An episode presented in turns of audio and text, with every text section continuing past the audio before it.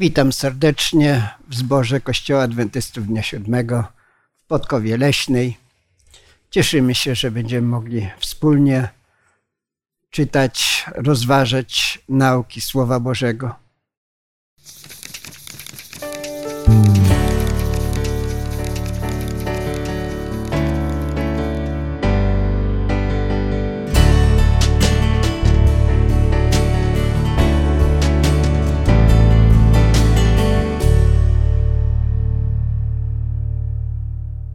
Dzisiaj z nami jest Esterka, Ania, Zenon, ja mam na imię Julian.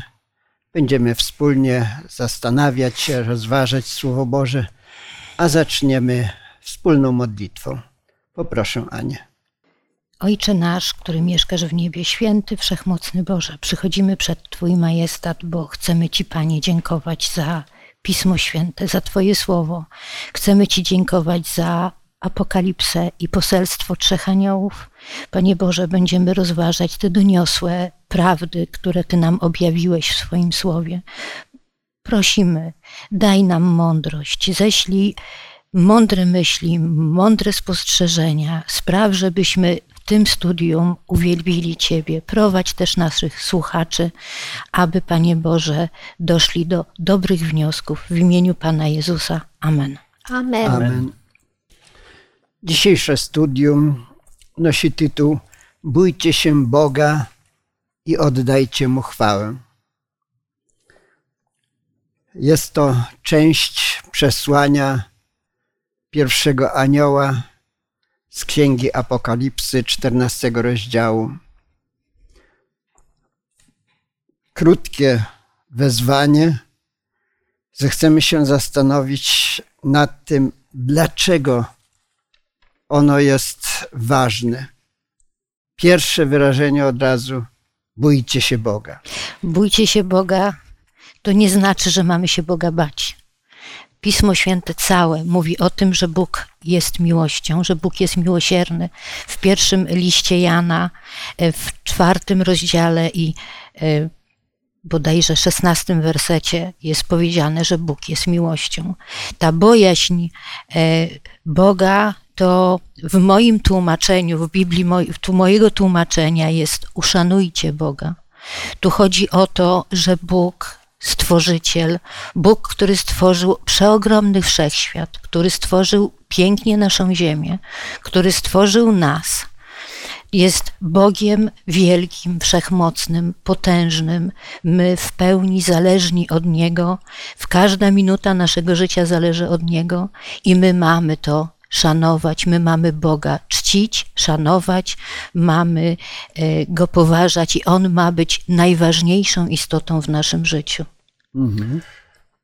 Ja myślę, że pojęcie bojaźni, które w polskim języku jest zamiennie stosowane ze strachem, jest podobne do pojęcia stresu, bo życie bez stresu nie istnieje, tylko niebezpieczne jest wtedy, jak tego stresu jest za dużo. Bojaźń też ma pewien element lęku, strachu, tylko też nie może go być za dużo, bo wtedy zaczyna się destrukcyjna rola tego lęku. Autorytet, jaki Bóg ma, czy jaki chce mieć, no też wymaga ten szacunek, wymaga też odrobiny takiego poczucia, autentycznego poczucia lęku. Ale ja zwrócić bym chciał uwagę na kontekst czasu, bo ważną rzeczą jest, żebyśmy te proroctwa też mieli osadzone w czasie i wiemy, że te wezwanie aniołów nie głosili reformatorzy średniowieczni, ale przychodzi to dopiero na początek wieku XIX. I warto podkreślić, że w tym czasie do takiej dominacji w świecie dochodzą koncepcje ateistyczne, gdzie Bóg jest totalnie nie tylko lekceważony, ale eliminowany z życia. I tu to wezwanie anioła przychodzi w tym czasie jako równowaga, kiedy Nietzsche, kiedy Darwin ogłaszają śmierć Boga, wtedy anioł lecący przez środek nieba, czyli o zasięgu ogólnoświatowym, ma zupełnie inne przesłanie. Wzywa do uszanowania, do powrotu do uszanowania Boga. Mhm. A ja bym dodał jeszcze, że ważne jest, kto to głosi. Tak. I tutaj jest pokazane, że to anioł leci i to zwiastuje bójcie się Boga. To też ma wartość, bo tak jak powiedziałeś, w tym czasie, kiedy mówią, że Bóg umarł, to anioł leci przez środek nieba i głośno woła: bójcie się Boga, On istnieje. To jest też ważne. A tu mamy też wspomniane, że greckie słowo phobeistai oznacza nie tyle lęk przed Bogiem, ale poczucie czci, podziwu i szacunku. I dlatego też pewnie w Ani przekładzie jest tam użyte: uszanujcie Boga. Uszanujcie Boga. Także można tak oddać i tak. Każde słowo z obcego języka można troszeczkę innym naszym słowem oddać. Więc ja bym powiedział, jedno i drugie jest ważne. Ale dlaczego mamy tak uszanować Boga? Czy tutaj też Biblia Warszawska mówi: bójcie się Boga? Proszę. Z pewnością to pytanie, dlaczego, to jest uznanie tego, że Bóg jest stworzycielem. Natomiast jeszcze jedną rzecz tutaj chcę podkreślić, że ta bojaźń Boża nie ma być tylko deklaracją, ale ma być okazana. Przypomina mi się pewna przypowieść Pana Jezusa o niesprawiedliwym niesprawiedliwym sędzim, którego wdowa prosiła o interwencję, i w końcu ten sędzia mówi: Boga się nie boję, ludzi się nie wstydzę, ale żeby mi dała święty spokój, to jej sprawy rozwiąże. Wiecie, tam Pan Jezus w tej przypowieści bardzo ważną rzecz podkreśla, że wielu ludzi na tym świecie, autorytatywnych może, zachowują czy wykazują taką postawę lekceważenia. Boga się nie boję. Pamiętam, moja babcia często, a dzisiaj to już tak zamiera troszkę to powiedzenie, ale moja babcia często, gdy jakieś złe zachowanie my dzieci mieliśmy, to bójcie się Boga dzieci, co wy robicie?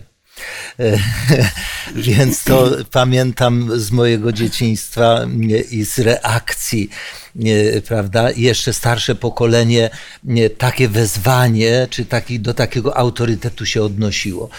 Dzisiaj rzeczywiście bojaźń Boża, czy bojaźń przed Bogiem, czy ten autorytet zamiera nawet wśród ludzi wierzących. Szatan, kiedy zaczął działać przeciwko Bogu, przeciwko Jezusowi, to on okazywał swoją pychę. I najczęściej ludzie pyszni, którzy myślą, że zawdzięczają tylko zdobycie nauki czy czegośkolwiek tylko sami z siebie, nie myślą w ogóle, że każdy nasz oddech, każda praca nerek jest uzależniona od Boga. Mhm. Ania? Jeszcze jeden bardzo ważny aspekt. Ten aspekt zawiera się w Ewangelii Wiecznej, o której mówi 6 werset 14 rozdziału. Mowa tutaj jest o tym, co zrobił dla nas Jezus Chrystus, że mimo że był Bogiem, uniżył się do postaci ludzkiej i zapłacił cenę za grzechy każdego z nas. To jest niezwykle ważny element, który powinien budować naszą bojaźń Boga. Chciałbym jeszcze zwrócić uwagę, moi drodzy, na jedną rzecz. Zauważam dzisiaj nawet wśród ludzi wierzących zanik szacunku do autorytetu Boga. Mam wrażenie, że niektórzy traktują Boga jak kumpla, a wyraża się to nawet tym, jak przychodzimy do kościoła na nabożeństwo, w jakim ubraniu przychodzimy, jak się zachowujemy.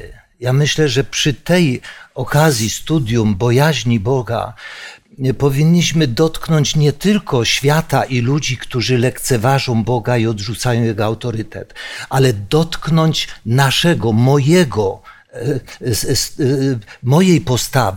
mojej postawy podczas nabożeństwa, mojej postawy w codziennym życiu, bo my żyjemy wciąż w obecności Boga, a Bóg nie jest kumplem, z którym możemy pokopać w piłkę, prawda?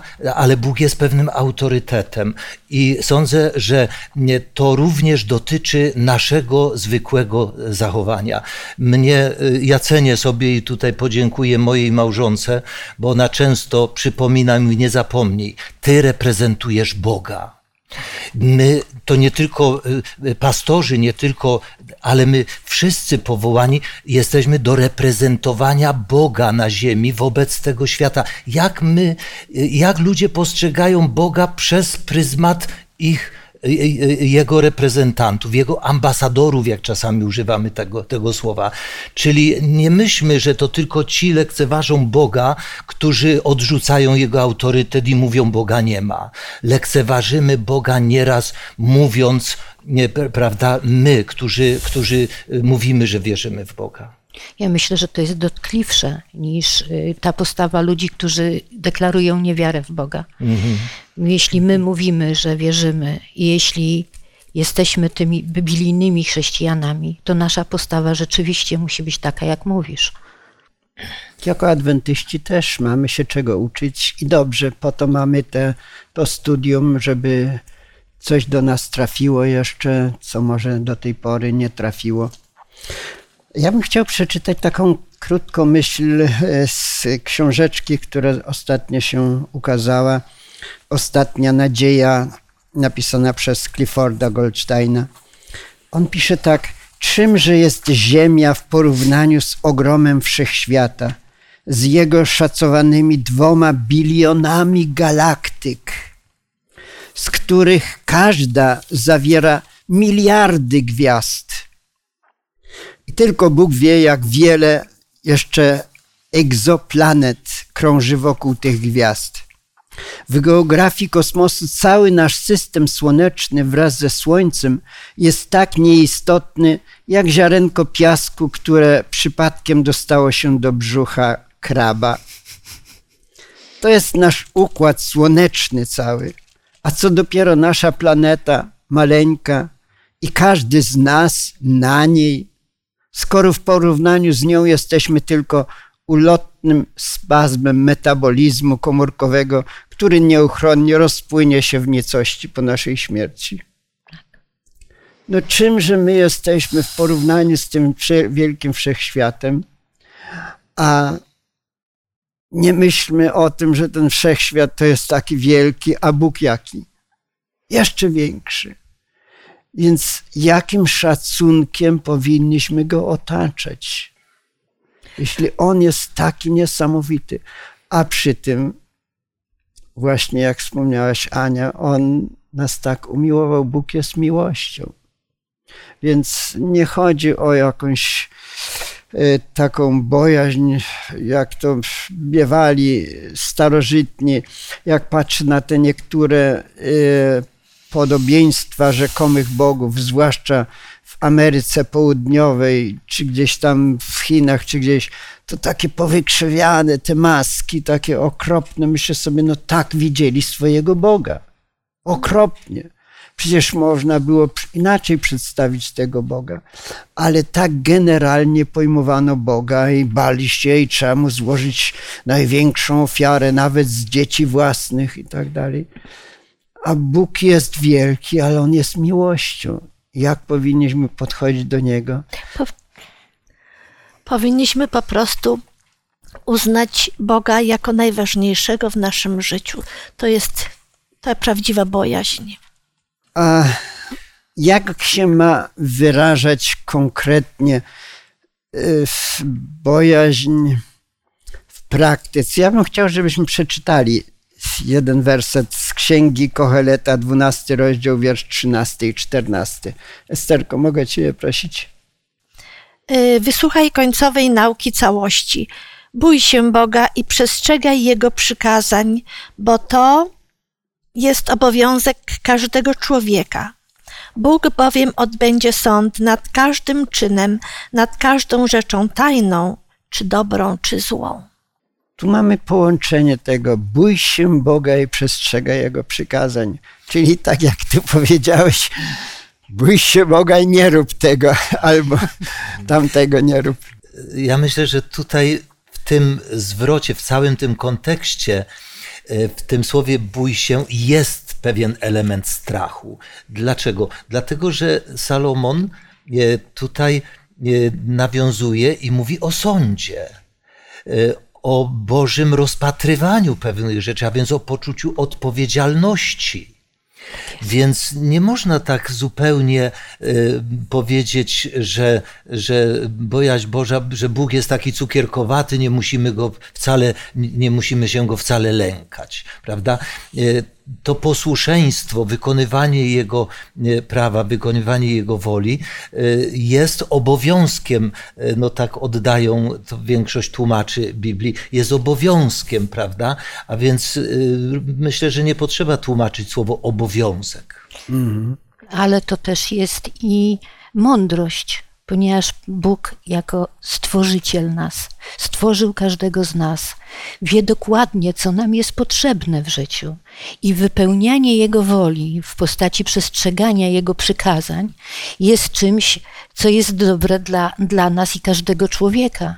Musimy pamiętać o tym, że to On nas stworzył i On wie, co dla nas jest najlepsze. Mhm. Podoba mi się bardzo teksty z Pisma Świętego, które mówią, że jeżeli posiądziemy mądrość i Boży rozum, to my będziemy się Boga bać. I może przeczytam tutaj taką myśl z przypowieści.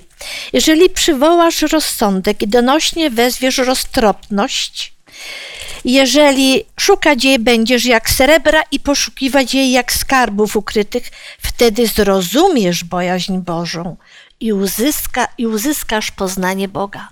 Dziękuję. No to jest piękna myśl. Ale też mogę... tak myślałem praktycznie, no jak ja mam wyrazić bojaźń Bożą? I przypomniało mi się, jak praktycznie to zastosowałem, kiedy byłem młody, musiałem zarobić na siebie, na swoje utrzymanie już. I pamiętam, że kopaliśmy jakieś rowy. Ciężka to była robota, bo to siedziałem w takim rowie dość głęboko i trzeba było to kopać, wyrzucać ziemię na zewnątrz. I widziałem, jak inni do tego podchodzili. Pokopali trochę, a później albo się opierali o tym szpadlu, albo gdzieś tam sobie poszli nawet. I ja sobie wtedy pomyślałem, przecież Bóg mnie widzi. I nie dlatego, że Bóg mnie od razu ukarze, ale ja powinienem mieć świadomość i miałem tę świadomość, że Bóg mnie widzi, czy ja uczciwie pracuję, czy nie.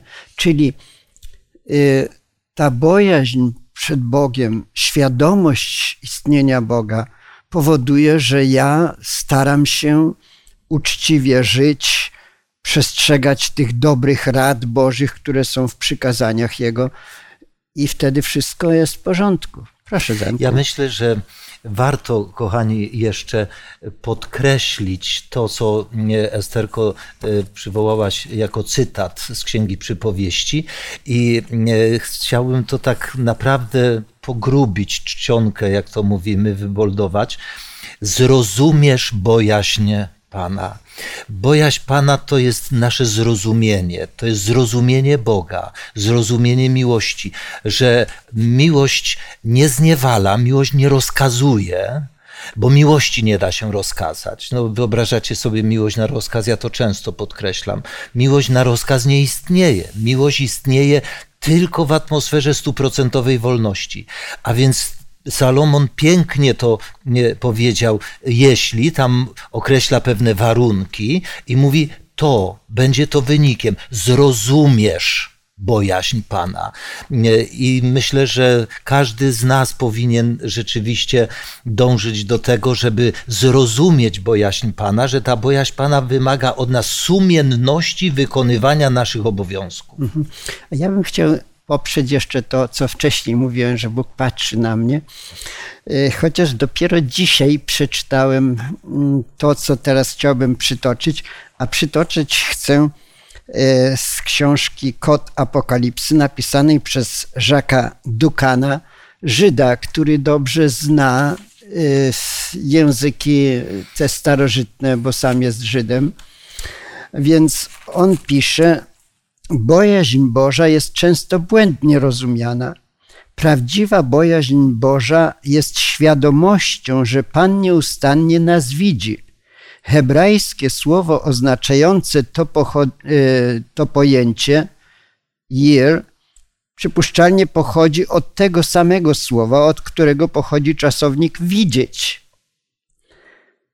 Tak, bojaźń Boża, więc to świadomość, że Pan czuwa też nad nami, bez względu na to, co robimy. Także to od słowa widzieć, Pan mnie widzi. Ale widzi to nie tylko bać się, że coś mnie zrobi krzywdę, tylko On mnie może też ratować. Więc to jest ten element pozytywny, który warto podkreślić. Jak się boję Boga, to znaczy wiem, że On widzi mnie i On czuwa nade mną, On chce mi pomóc i tak dalej. A więc są tu też elementy pozytywne w tym wyrażeniu. Teraz podkreślmy jeszcze tę jedną myśl, która była już wspomniana na początku częściowo. Mianowicie, kiedy świat mówi, że Boga nie ma, albo Bóg umarł. Tutaj mamy też taki przytoczony przykład, jak nie tak dawno na autobusach piętrowych w Anglii wypisywano prawdopodobnie Bóg umarł, więc co tam było powiedziane, jedzmy, bawmy się, bo Bóg prawdopodobnie umarł. Mnie to nie odpowiada, bo jedzmy, bawmy się, cieszmy się. Bóg chce tego od nas. Nawet ustanowił jedno święto, w którym powiedział, że i będziecie się radować w tym dniu. Nakaz, ja nieraz myślałem o tym, jak to można było nakazać, ale Bóg tam powiedział, przyniesiecie co najlepsze owoce, zbudujecie sobie szałasy, sobie zielone, kwiatkami umaicie to, będziecie się odwiedzać, składać sobie podarunki i będziecie się cieszyć, radować. Bóg chce, żebyśmy się radowali. To nie ma nic wspólnego z tym, czy jest Bóg, to boję się i to boję się radować. Nie. Natomiast ta pierwsza część, prawdopodobnie Bóg umarł, to jest straszna. I to tak mówić ludziom, dobrze, że na początku napisali tylko prawdopodobnie, a nie na pewno Bóg umarł. No Nietzsche, ale w tym kontekście stwierdził, Bóg umarł. Bez prawdopodobieństwa, tak. Pochował Boga. Ale jeśli tak weszłem w słowo, to na pomniku Nietzschego, mówię, powtarzam to, gdzieś przeczytałem, więc nie biorę odpowiedzialności za pewną rzecz, kiedy pod zdaniem Bóg umarł podpisany był Nietzsche, to pod spodem, pod tym Bóg żyje, Nietzsche umarł, w podpisie Bóg. Więc ten rzekomo zmarły Bóg dopisał i stwierdził, że to Nietzsche nie żyje, a Bóg żyje.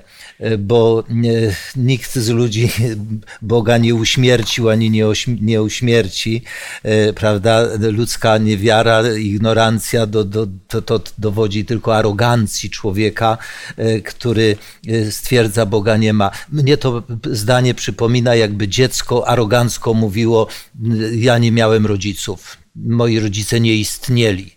Prawda? Pomijając, że mogli już umrzeć, ale dziecko nie pojawiło się na świecie bez rodziców. Samo żadne nie przyszło na świat.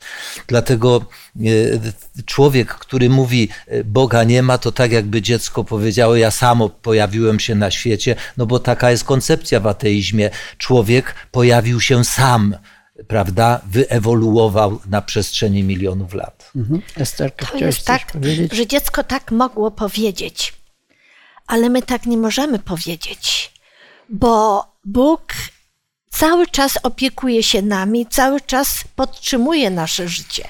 To nie tak, jak rodzice może opuścili nieraz jakieś dzieci, czy pomierali. Choćby ojciec i matka cię opuścili. Tak, ja ciebie nie opuszczę. A Esterko, ja bym cię poprosił o przeczytanie z Hebrajczyków, 12 rozdział, wiersz 1 i 2. Tu jest ważna myśl. Nasze życie powinno być skoncentrowane na tej najważniejszej postaci we wszechświecie, to jest na Bogu. I apostoł Paweł, pisząc ten list, to mówi, no takie jest nasze życie, to jest taki bieg życia, ale na kim ma być skoncentrowane? Prosiłbym ciebie o przeczytanie. Przeto i my, mając około siebie tak wielki obłok świadków, złożywszy z siebie wszelki ciężar i grzech, który nas usidla, biegnijmy wytrwale w wyścigu, który jest przed nami, patrząc na Jezusa, sprawcę i dokończyciela wiary, który zamiast doznać należytej mu radości, wycierpiał krzyż, nie bacząc na jego hańbę i usiadł na prawicy tronu Bożego. Dziękuję. Zwłaszcza ta myśl, biegnijmy w tym biegu, który nam został wyznaczony przez życie, ale patrzmy na kogo? Na Chrystusa. Na Jezusa. Proszę bardzo. Myślę, że nikogo nie potrzeba przekonywać, że jednym z elementów konfliktu i walki, jaką jest życie, czy jaką jest sytuacja na świecie, to jest walka o umysł, walka o koncentrację. A więc świat i szatan wykorzystuje wszystkie elementy dostępne, żeby człowiek odwrócił uwagę od Chrystusa i popatrzył na to, co oferuje świat. Tu są migocące światła, tu są pulsujące, prawda, dźwięki, tu jest rytm, tu jest coś, jakiś magnetyzm.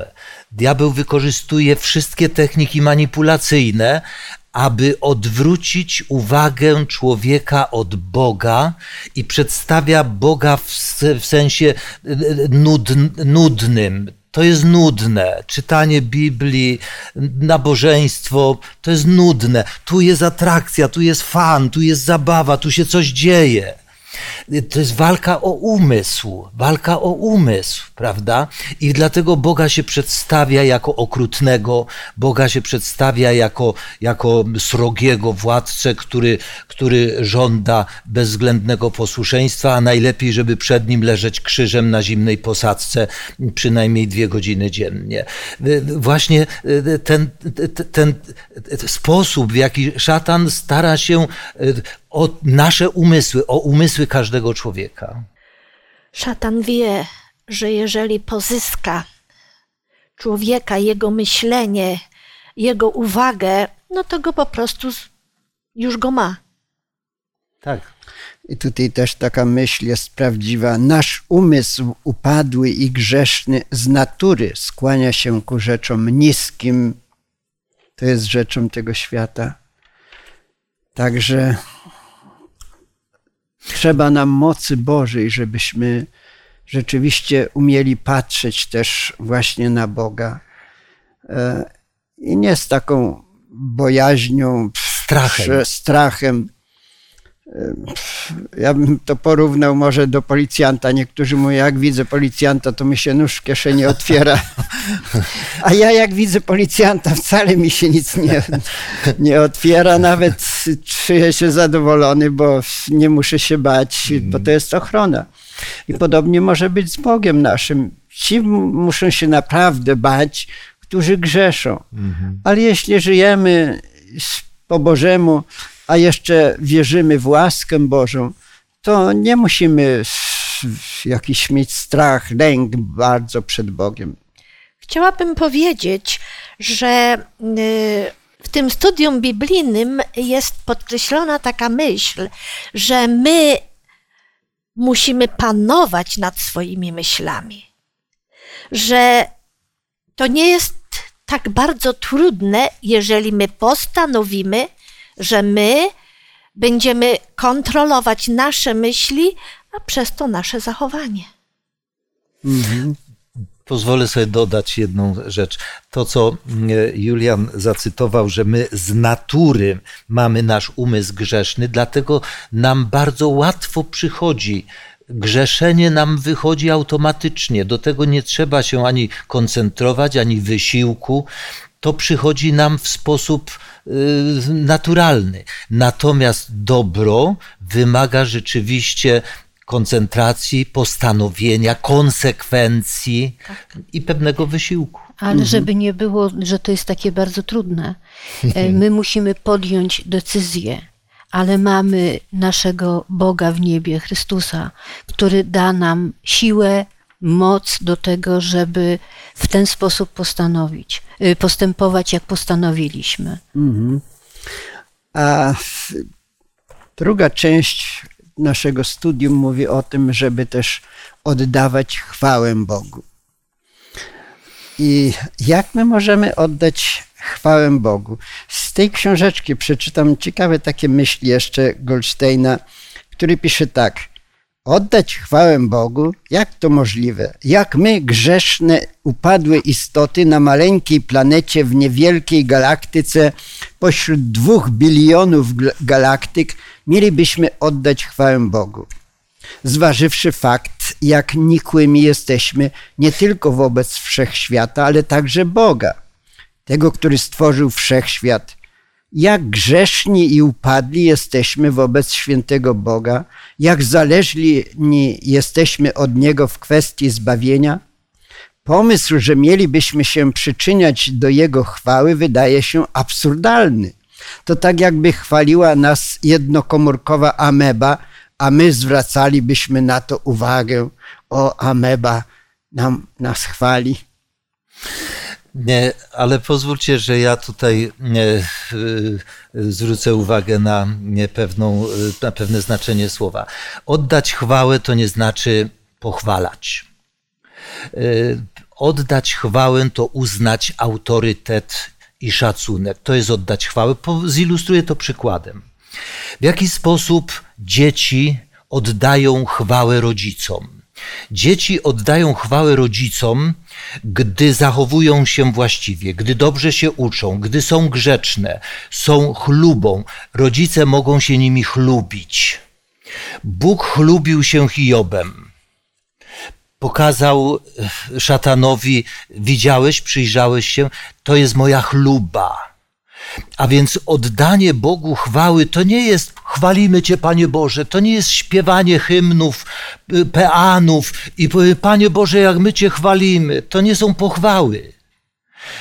Oddać chwałę Bożą to właśnie bojaźń, to właśnie uznanie autorytetu, to szacunek, to reprezentowanie Boga swoją postawą, swoim ubiorem, swoją mową, swoją fryzurą, to na co patrzę, to czego słucham.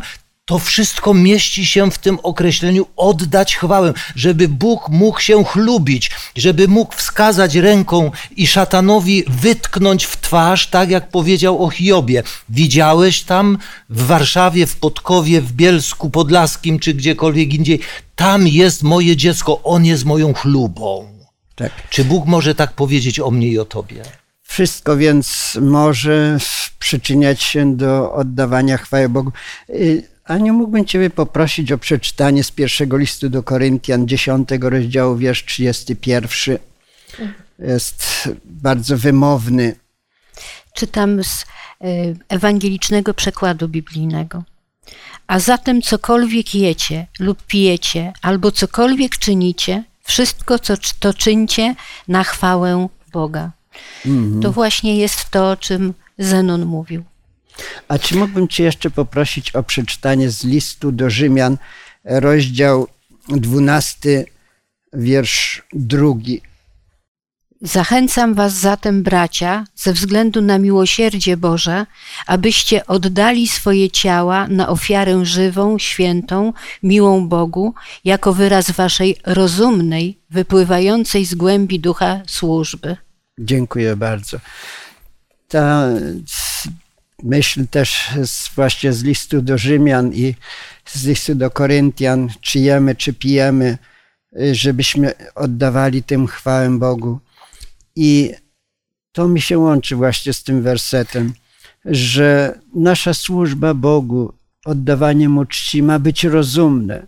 Nie tak jak tu, Zenek, powiedziałeś, leżeć plackiem gdzieś tam na zimnej posadzce czy w jakiś inny sposób, pielgrzymki. To nie jest rozumne. Bóg czegoś innego oczekuje. I On chce naszej służby, ale żeby to była rozumna służba. Myślę, że do kompletu koniecznie musi zabrzmieć werset 2 z 12 rozdziału, ponieważ Paweł tutaj jakby pokazuje tą sprawę z drugiej strony.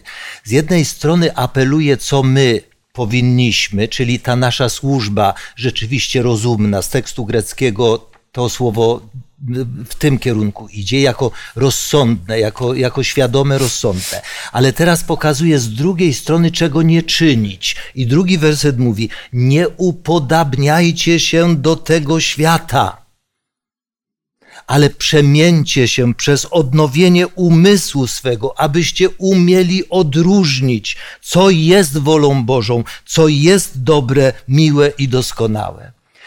My, czytając historię narodu izraelskiego, dowiadujemy się, że kiedy zapragnęli króla, to w motywacji było proste. My chcemy być tak jak okoliczne narody. A kiedy wprowadzali różne kulty, upodabniali się do narodów ościennych. Bo w naszej naturze również jest coś takiego, że chcemy się wtopić w tłum. Człowiek broni się, nie chce być inny ze względu na to, że środowisko też nie akceptuje inności, odrzuca kogoś innego. Więc chcąc być zaakceptowanym w środowisku, trzeba zachowywać się jak to przysłowie. Gdy wejdziesz między wrony, musisz krakać jak jony. Moja wersja tego przysłowia, jak mnie moi znajomi znają, jeśli wejdziesz między wrony, możesz śpiewać jak skowronek. Mhm. Piękne. A więc nie musisz krakać jak wrony. I dlatego apostoł Paweł tutaj, nawiązując do słów Chrystusa, który mówi, posyłam was do świata z pewnym przesłaniem, ale nie upodabniajcie się do tego świata, nawet w imię fałszywej miłości. Dziękuję. Więc mamy coś czynić, przestrzegać przykazań, oddawać chwałę Bogu. Czy za to będziemy zbawieni? Zdecydowanie nie. Nie za to. To może nam wystarczy tylko chwała i alleluja i dobrze. Jeżeli oddajemy chwałę Bogu, alleluja. Tak wielu robi. Objawiamy chwałę Bogu, gdy objawiamy Jego miłujący charakter światu przez nasze zaangażowanie w spełnianie Jego woli. My nie będziemy zbawieni przez nasze uczynki, ani te nasze uczynki nie są naszymi uczynkami, ale uczynkami Jezusa w nas. Tak. A jeśli chwalimy Pana, to z miłości, dlatego że szanujemy Go i robimy to, co najlepsze, a On będzie nam pomagał, bo takie jest życie i dlatego w Piśmie Świętym, w Objawieniu świętego Jana jest 11 razy mowa o zwycięzcy. A żeby zwyciężać, to trzeba coś robić, ale z pomocą Jezusa. I to jest ważna nauka, która płynie z Księgi Apokalipsy. Niech ona zostanie z nami. Amen. Amen. Amen.